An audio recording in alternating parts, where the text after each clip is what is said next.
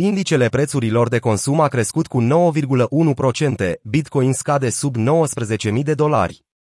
Inflația din Statele Unite s-a accelerat mai mult decât se aștepta în iunie, subliniind presiunile necruțătoare ale prețurilor care mențin Rezerva Federală pe calea unei alte creșteri majore a ratei dobânzii la sfârșitul acestei luni. Indicele prețurilor de consum a crescut cu 9,1% de la an la an, cea mai mare creștere de la sfârșitul anului 1981, potrivit datelor de la Departamentul Muncii din Statele Unite.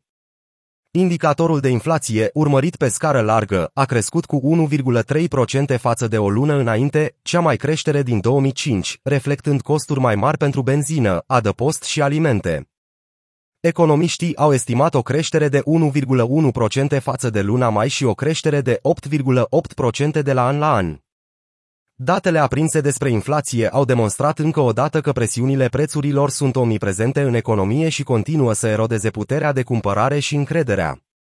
În timp ce mulți economiști au sugerat că aceste date vor fi apogeul în ciclul inflaționist actual, mai mulți factori, cum ar fi locuințele, vor menține presiunile ridicate pe preț pentru mai mult timp.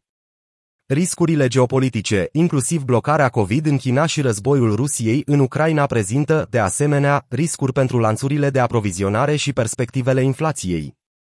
Inflația crește și în Europa.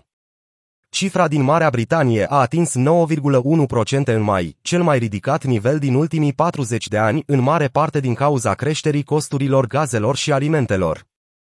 Dintre cele 19 țări europene care folosesc euro, inflația a atins 8,1% în această lună, comparativ cu un an mai devreme și cea mai mare din 1997.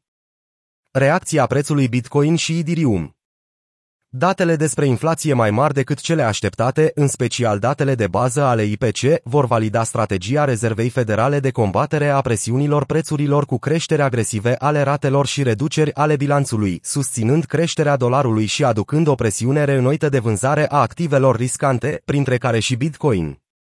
Prețul Bitcoin a scăzut cu 4% în ultima oră la aproximativ 18.900 de dolari. Ethereum a scăzut cu aproximativ 6% la 1022 de dolari, potrivit datelor de la TradingView.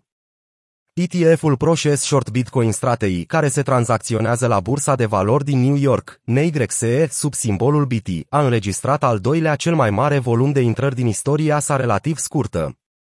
Intrările reprezintă echivalentul la 715 bitcoin, aproximativ 137 de milioane de dolari, conform datelor de la Arcane Research.